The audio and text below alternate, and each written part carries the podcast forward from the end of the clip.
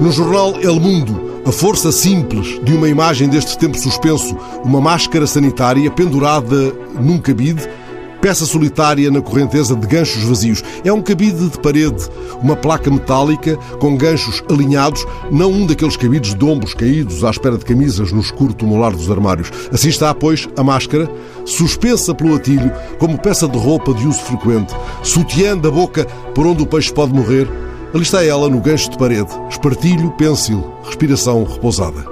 Há na imagem um jogo de composição gráfica, uma ironia semiótica em azul celeste. Ela conjuga-se muito bem, conjuga-se na perfeição com a divisão do adeus ao símbolo da pandemia, tal como é ensaiada pelo jornal espanhol, almofadada na previsão dos cientistas. Diz um: Não foi fácil pô-la, não será fácil tirá-la.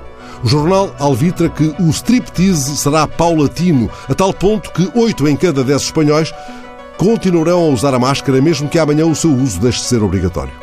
Os peritos, consultados pelo jornal El Mundo, já começaram a catalogar os três grupos em que nos dividiremos: neuróticos, responsáveis e irresponsáveis. O jornal avisa que esta ambiguidade pode ter mau resultado. Avaliaremos isso depois da ida em massa a Sevilha onde, se os ventos soprarem de feição, nem sequer usaremos o adereço. Assim haja cabido no estádio.